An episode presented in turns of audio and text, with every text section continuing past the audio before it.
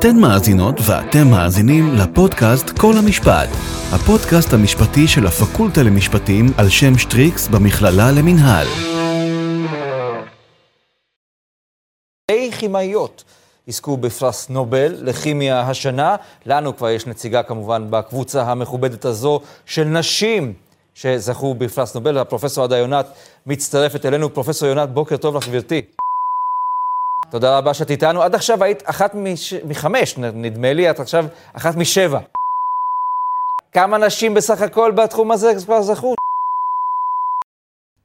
מה ששמעתם עכשיו, או יותר נכון, לא שמעתם, ממחיש מה בערך קרה בסיפור של קול ברמה. בעצם, במשך תקופה ארוכה, קולן של נשים לא נשמע.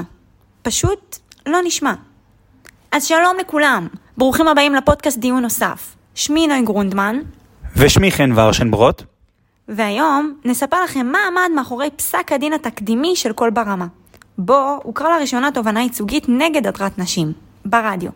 מה זה תובענה ייצוגית ומה בדיוק קרה שם? מיד תגלו. בין השנים 2009 עד 2011, תחנת הרדיו קול ברמה נקטה במדיניות לפיה לא תושמן הנשים בשידוריה. ארגון קולך, שתכליתו היא קידום הזדמנויות בין נשים לגברים ככלל, ובחברה החרדית בפרט, יחד עם עורך הדין אסף פינק, הרימו את הכפפה, והגישו תובנה ייצוגית נגד קול ברמה, בגין אפליה והדרת נשים. עכשיו, בטח לחלקכם עובר בראש, נו, עוד פעם הדרת נשים, עוד פעם אפליה. אז זהו, שהפעם הרחיבו את היריעה בצורה קיצונית. הפעם, המחלוקת לא הייתה סביב כל שירתן של נשים, שזוהי כידוע מחלוקת עתיקת יומין, אלא על קולן, פשוט, הקול שלהן. לא נתנו להן להשמיע ולו מילה אחת. זוכרים את עדה יונת? ששמענו או לא שמענו בהתחלה? כך מובאים מקרים דומים בפסק הדין. נוי, רוצה לספר לנו על איזה מקרה מסוים? בהחלט, חן. רדיו קול ברמה סירב לראיין בשידור את פרופסור צופיה איש שלום, מבית חולים רמב"ם, אחת החוקרות המובילות בתחומה, וזאת אך בשל היותה אישה. קול ברמה לא רצה לוותר על האייטם, וביקש מבית החולים שבמקום פרופסור שלום, יעלה לשידור גבר, שיספר על המחקר. שלה. כאשר דובר בית החולים ענה למפיק שהמחקר בוצע על ידי פרופסור שלום, וזה לא ראוי להעלות אדם אחר, בתגובה העדיפה תחנת הרדיו לוותר על האייטם, ולא להעלות אישה לשידור. וואו, לא יאמן. את זה בא פסק הדין בעניין קול ברמה לשנות. מדובר בפסק דין תקדימי וחדשני, שעשה שימוש בכלי של תובנות ייצוגיות ככלי לשינוי חברתי. אבל רגע, חן, מה זה בכלל תובנה ייצוגית? אז ככה, תובנה ייצוגית היא תביעה במשפט אזרחי, שבה אדם יחיד תובע בשם קבוצה. הרי בכל תביעה צריך תובע. מישהו שיגיד, אני נפגעתי מהפעולה. בענייננו לא הייתה אישה שתקום ותגיד, נפגעתי. ולכן היה זה ארגון קולך, שתבע בשם נשים בכלל, ונשים חרדיות בפרט. תראי נוי, צריך להבין שמדובר בדבר מרחיק לכת, שמתאפשר רק בגלל שהמחוקק מכיר במוחלשים שבמוחלשים בחברה, ובזכותם להישמע. אוקיי, הבנתי. אז למעשה, במקרה שלנו אתה מתכוון לאוכלוסיית הנשים החרדיות בחברה החרדית, שהן המוחלשות שבמוחלשות בחברה. נכון, ואני חייב לציין כי הסיפור משליך על כלל הנשים בחברה הישראלית, ולא רק על הנשים החרדיות. וזה גם המקום לציין שבנוסף לאפליה הפסולה שבית המשפט הכיר בה, הוא גם הכיר ביכולת של ארגון לתבוע בשם אותה קבוצה מוחלשת, בתנאים מסוימים. רגע, רגע, רגע, בוא נחזור אחורה קצת. חן, כשאתה אומר תביעה ייצוגית, זה לא התביעה שהייתה עם הקוטג'? נכון, זה מה שרגילים לשמוע. אבל לא הפעם. הפעם זה חולל שינוי של ממש, ושימש ככלי לתיקון עוולה חברתית. כדי שנבין קצת יותר על פסק הדין ועל תובנות ייצוגיות, יהיו איתנו היום עורך הדין אסף פינק, שהוא מומחה לתובנות ייצוגיות, ואף ייצג את עמותת קולך בפסק הדין. בנוסף, תהיה איתנו גברת חנה קהת, שעמדה בחוד החנית של עמותת קולך, וליוותה את התביעה מקרוב. חזרנו בפסק דין תקדימי קבע בית המשפט המחוזי בירושלים כי תחנת הרדיו החרדית קול ברמה תשלם פיצויים של מיליון שקל לאחר שהדירה במכוון נשים וסירבה להשמיע אותם בתוכניות שלה. נמצאת איתנו היום חנה קהת, מייסדת עמותת קולך. שלום חנה, בוקר טוב. בוקר טוב. לפני שנתחיל, אני אתן קצת רקע על הארגון. אז למעשה, ארגון קולך קם במגזר הדתי-לאומי. הפעילות של הארגון היא בעיקר במרחב של החברה הציונית-דתית, גם בקרב נשים חרדיות, וגם בשיתוף פעולה של נשים בכלל, ולאו דווקא דתיות.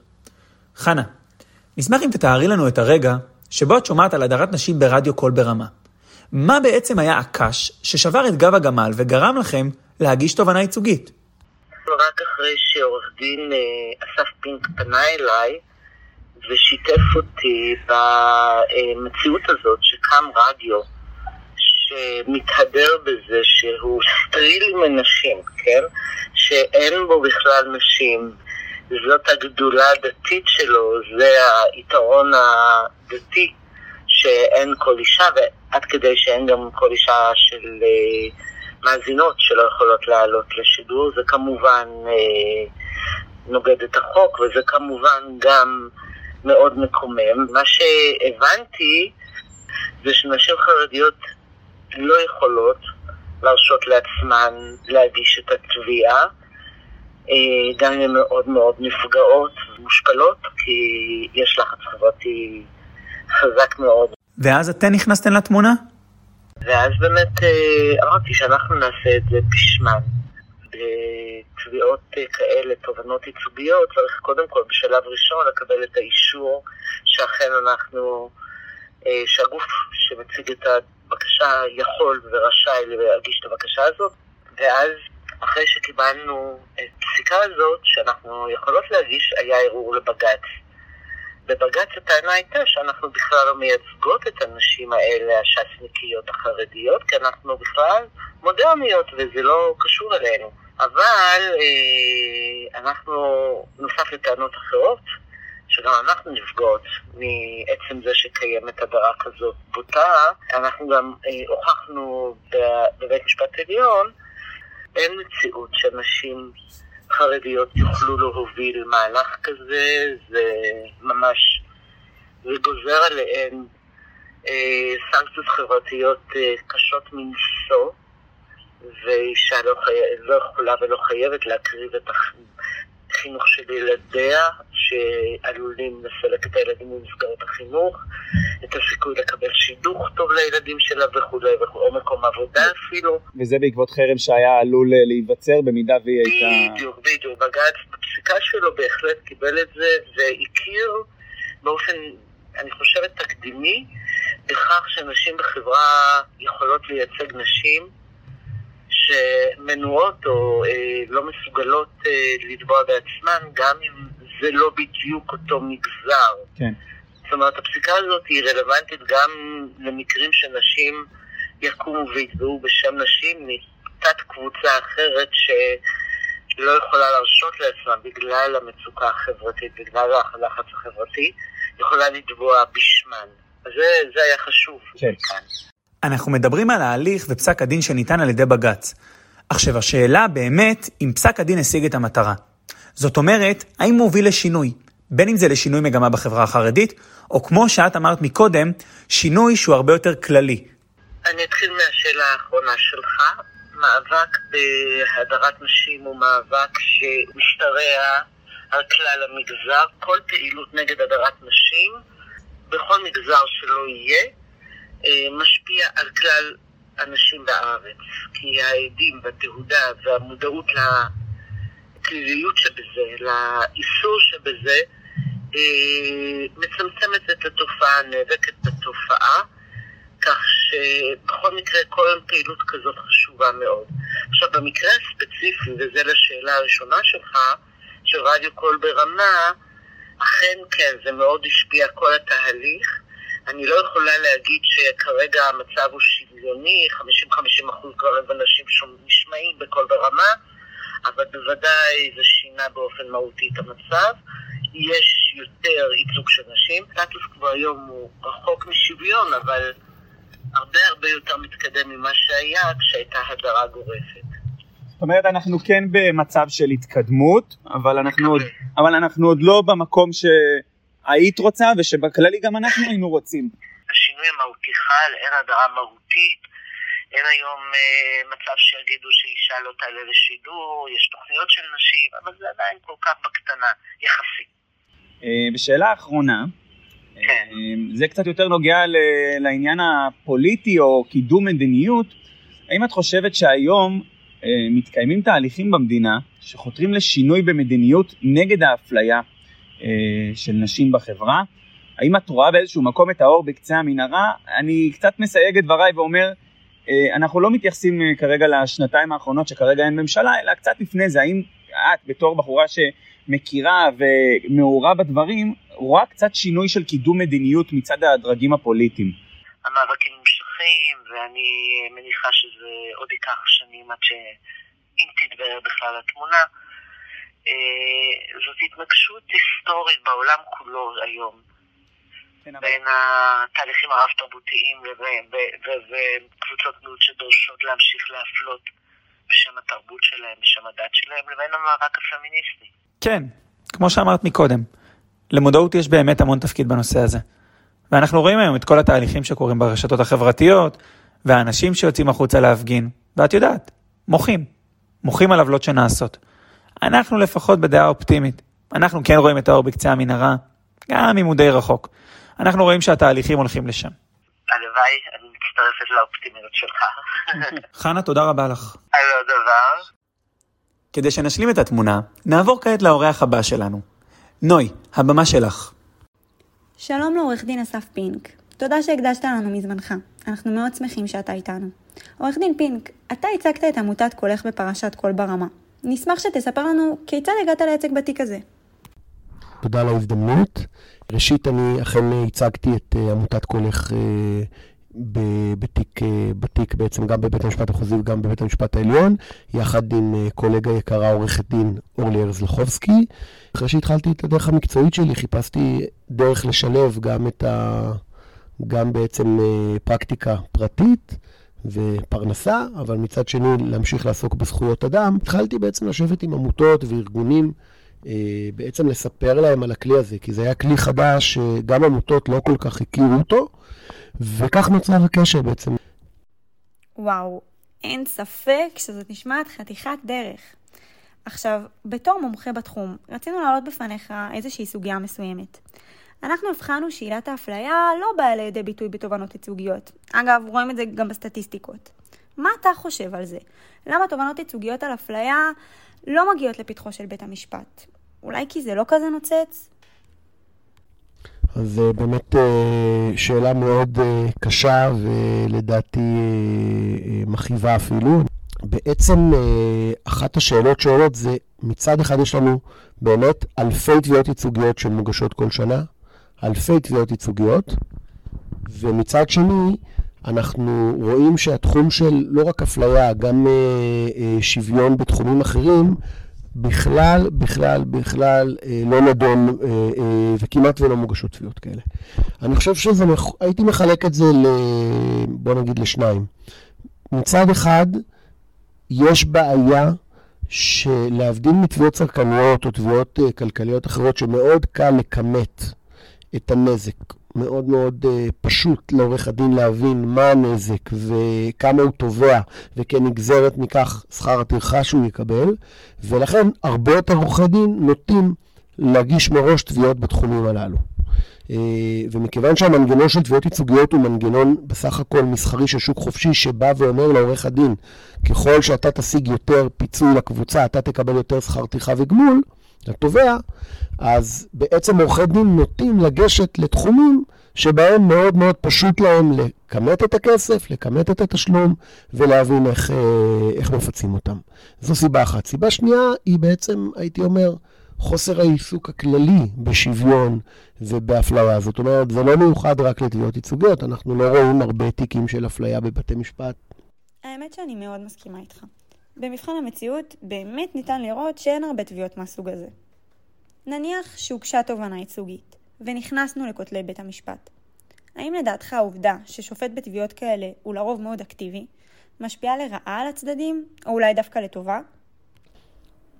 אני כן חושב שיש אה, תפקיד מיוחד לשופט בתביעות ייצוגיות, מכיוון שבכל זאת עורך הדין לא מייצג רק את הלקוח שלו, ולכן יש אינהרנטית גם בהגדרה של החוק, אה, חשיבות מיוחדת לשופט כדי לוודא שהקבוצה אה, אה, לא תקופח. לדעתנו העתיד של התובענות הייצוגיות זה העמותות, ואני אסביר. הרי עמותות פועלות למען הקהילה, החברה, ואין להן אינטרס זר כלשהו. בהתאם לזה, רצינו לדעת כיצד ההלכה של כל ברמה השפיעה בפועל על כניסתם של ארגונים חברתיים או עמותות לתוך הזירה המשפטית בכל הנושא של תובענות ייצוגיות. קודם כל, האם, האם תביעות ייצוגיות, אה, העתיד של תביעות ייצוגיות זה עמותות? התשובה היא כן ולא. התמריץ המרכזי של מרבית התביעות הייצוגיות, וזה לא דבר שלילי, התמריץ המרכזי הוא להשתכר שכר טרחה גבוה. ומה שזה גורם בעצם, זה גורם לעורכי דין, קודם כל לחפש בכל, אה, נקרא לזה סדק של עוולה ושל אה, אה, טעות ושל הפרת דין, ולהגיש תביעות. כל המנגנון הזה קצת לא עובד עם עמותות, במובן גם השלילי, לא רק החיובי. זה נכון שעמותה היא ללא מטרות רווח, ואנחנו מסתכלים על זה כמשהו חיובי. הנה, יש פה גוף אובייקטיבי שלא מחפש רווח. מצד שני, בגלל שהוא גוף שלא מחפש רווח, לא בטוח שיהיה לו את אותו drive להשיג דווקא את ההישגים הכספיים והכלכליים, או להשקיע את משאבי הזמן שעורך דין פרטי מוכן להשקיע כדי להשיג את אותה תוצאה. ולכן, אני לא בטוח שאנחנו נגיע למצב שנראה מאות תביעות ייצוגיות מוגשות על ידי עמותות. אבל, איפה הכן ולא רק הלא? אה, אין ספק שבתיקים שככל שהתיק יותר עקרוני, וככל שהאינסנטיב הכלכלי בתיק פחות ברור, שמה המקום של אה, עמותה או של עורכי דין שהרווח הכלכלי זה לא המניע הראשון שלהם, שמה זה המקום של עמותות. כי אם ניקח את תיק קול ברמה, זו הדוגמה הקלאסית. תיק קול ברמה לא היה תיק כלכלי. תיק קול ברמה הוא תיק הפסדי כל משרד שהייתם ניגשים אליו ומציעים לו את התיק עכשיו, אחרי שאנחנו יודעים כמה שעות השקענו בתיק, אה, הקולגה שלי, עורכת דין אורלי ארז לחובסקי, ואני, וכמובן עורכות הדין שעבדו איתנו והמתמחים, אנחנו בסיכומים הגשנו את תחשיב השעות הממוצע, אנחנו עברנו 2,000 שעות עבודה. ותוסיפו לכך הוצאות מומחים שהיו מעל 250 אלף שקל. אז רק כדי שתבינו, התיק הזה לא היה כלכלי. ולכן, דווקא בגלל שהתיק הזה לא היה כלכלי, אה, זו החשיבות של העמותה. נשאר לרגע בנושא העמותות. בפסק הדין, השופט דנציגר קבע תנאים מקלים, ופתח פתח להגשת תובענות ייצוגיות בנושא זכויות. למעשה, אפשר להניח שתביעות על אפליה יקבלו את אותו היחס כמו בפסק דין קולך, בגלל אותם תנאים מקלים שנקבעו. השאלה, אם העמותות לא קצת מקטינות ראש עם זה. כלומר, אולי יש פה גם ביקורת על העמותות, שבפועל הן לא לוקחות על עצמן מספיק תובנות ייצוגיות כאלה. אין ספק שההחלטה בעניין קולך פתחה פתח מאוד מאוד גדול וקול קורא מאוד גדול בעצם לארגונים ולאנשים פרטיים להגיש תביעות בתחומים של אפליה ולא רק בתחומים של אפליה, בתחומים של זכויות נוספות. אני חושב שהמניעה היא לא כלכלית והיא לא אה, מניעה עקרונית או אפילו אידיאולוגית, היא יותר פשוט בהפנמה. היא דורשת, תביעה ייצוגית דורשת אה, ריצה למרחקים ארוכים. היא דורשת ריצה למרחקים ארוכים.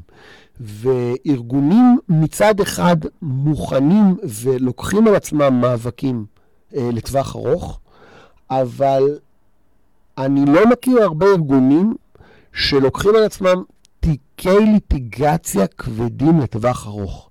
אני הצגתי בבג"צים, אני עבדתי בארגון זכויות אדם, אני חבר של אה, אה, עורכי דין ופעילים בעשרות ארגונים, ואני יכול להגיד שאם יש לי ביקורת על ארגונים, זה חוסר ההבנה שלהם שהליכים אזרחיים לפעמים יותר יעילים מאשר הליכים מנהליים, אבל ההבנה היא שזה דורש השקעה אה, אה, של תשומות, זמן וכסף, שלא תמיד ארגון מסוגל לקחת על עצמו.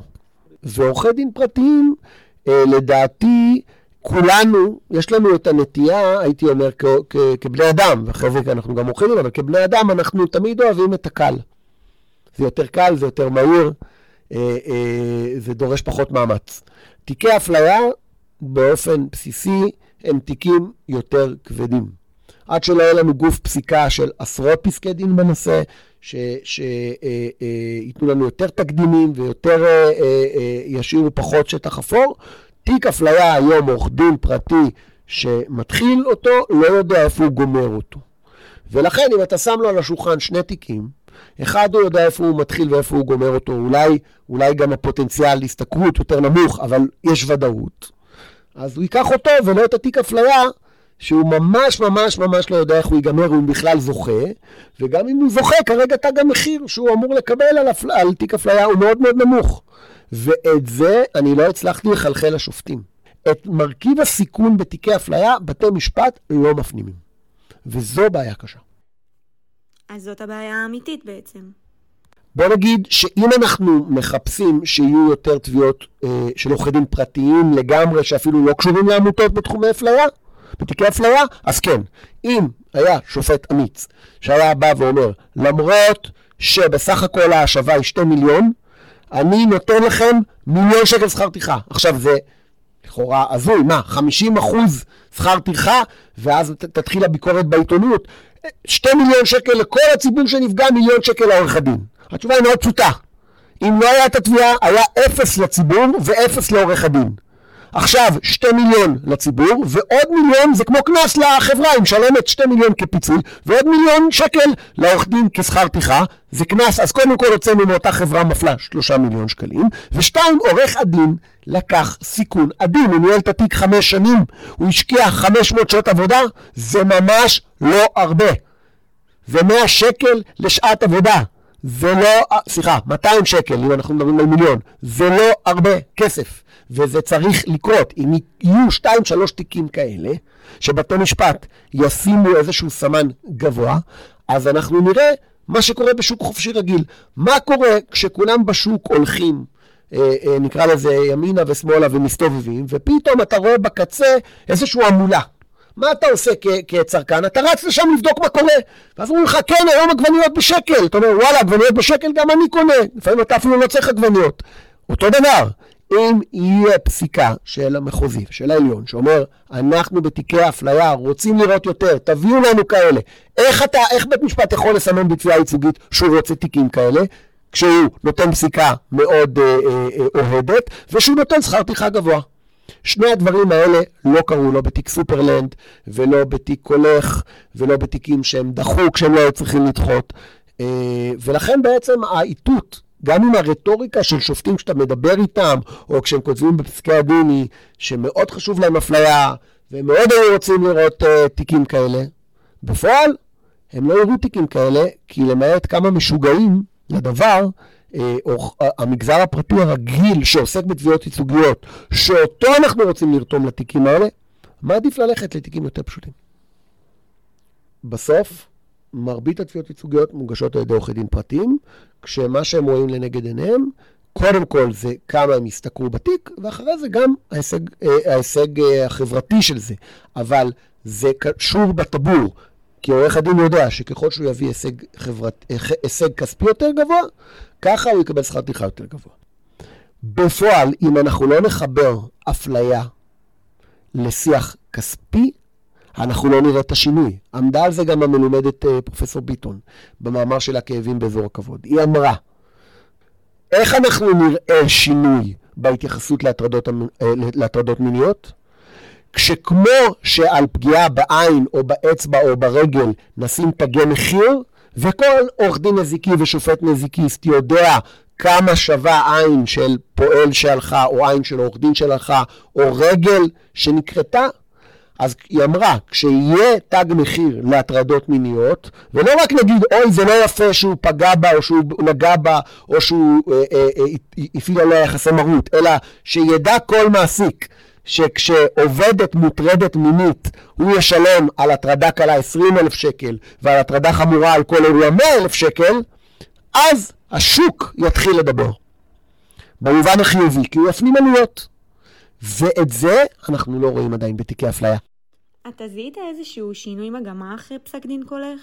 במובן הרחב של המילה, אין ספק שזה פתח את, ה, את הפתח לארגונים להגיש תביעות ייצוגיות, ויש הרבה, אה, הרבה פחות חשש מארגונים. יקבעו שקיים קושי, לא יקבעו, ארגונים מוכנים לקפוץ למים. וגם בפסיקה רואים ששופטים פחות מקשים על ארגונים. זה בעצם הפך להיות, לא, לא אגיד נון אישו השאלה של ארגון יכול להגיש או לא, אבל זה כן אה, במיינסטרים. תודה רבה, עורך דין אסף פינק. אין ספק שניהלנו שיח חשוב שראוי שיישמע. תודה רבה, ואני מקווה שמי מהמאזינים אה, ישמע את הדברים, וגם יחכים, אבל גם ישאל את עצמו, איפה האפליה הקטנה או הגדולה שנמצאת אצלי, בחצר האחורית שלי. פסק הדין חידש בצורה מהפכנית, בכך שהוא נתן לארגונים לתבוע בשם אותן נשים, שקולן לא רק שהוא לא נשמע ברדיו, אלא שהוא גם לא נשמע בבית המשפט. כלומר, הן כל כך מוחלשות שהן לא יתבעו בעצמן. נראה שבמקרה הזה, הצדק זכה לצאת לאור. אך חשוב שכולנו נהיה ערים לעוולות היומיומיות שנעשות בחברה הישראלית. וזה כדי שבאמת נראה את האור בקצה המנהרה, שעליו דיברנו. תודה רבה לכל מי שהיה איתנו בפודקאסט היום. לעורך הדין אסף פינק ולגברת חנה קהת. וכמובן, תודה רבה גם לך, נוי. תודה רבה, שמחתי להיות. תודה רבה גם לך, חן, ולכל המאזינים שהיו איתנו. זה היה עוד פרק בפודקאסט המשפטי של הקליניקה לקידום שוויון, דיון נוסף.